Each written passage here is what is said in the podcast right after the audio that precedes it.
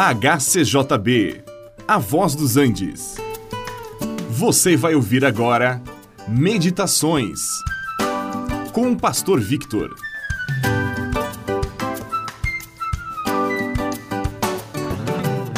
O Senhor Jesus disse a seus discípulos que eles seriam suas testemunhas em Jerusalém, em toda a Judéia, Samaria e até os confins da terra. Atos capítulo 1, verso 8. E o evangelho foi pregado primeiro em Jerusalém pelos apóstolos. Depois, por causa da perseguição, muitos foram dispersos e foram para todos os lugares da Judéia e Samaria. Só faltava ainda chegar aos confins da terra. Para chegar aos gentios não era tão fácil. Os judeus não podiam entrar na casa de um gentio nem comer com ele. Por sua vez, para Deus, Todos os seres humanos são iguais. Todos são pecadores e precisam da salvação. Havia um homem chamado Cornélio que habitava na cidade de Cesareia. Ele era temente a Deus, orava de contínuo e dava esmolas aos pobres. Este homem teve uma visão de um anjo que lhe disse para chamar Pedro, que este iria lhe dizer o que ele deveria fazer. Só que Pedro era judeu e Cornélio era um centurião romano. Foi necessário então que Deus preparasse Pedro para esta missão. Sobreveio-lhe então um êxtase e Pedro teve uma visão estranha. Um lençol grande com animais impuros para um judeu e uma voz que dizia: Pedro, mata e come. Ah, Pedro não quis.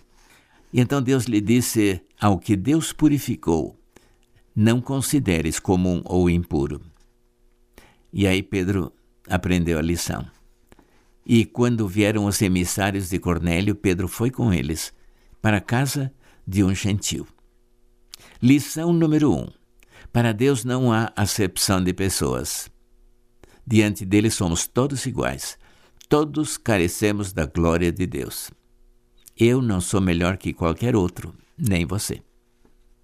Sem a salvação, estamos todos perdidos. Outra lição que podemos aprender é que Deus ouviu a oração de Cornélio mesmo antes de ele haver tido contato com Pedro. Sim, Deus enviou um anjo para lhe dizer o que deveria fazer. E Cornélio era como que uma porta de entrada do evangelho para os gentios. E Deus tinha um plano para com ele. E tem um plano também para você. Mais uma lição que podemos aprender com Pedro é que os costumes podem ser mudados diante de um alvo superior. Para os judeus era proibido comer carne de animais considerados impuros, e também lhes era proibido manter contato com gentios. Segundo a lei, não podiam comer com eles. As coisas mudaram Deus agora tinha um plano diferente. Ele queria que o Evangelho chegasse até os confins da terra.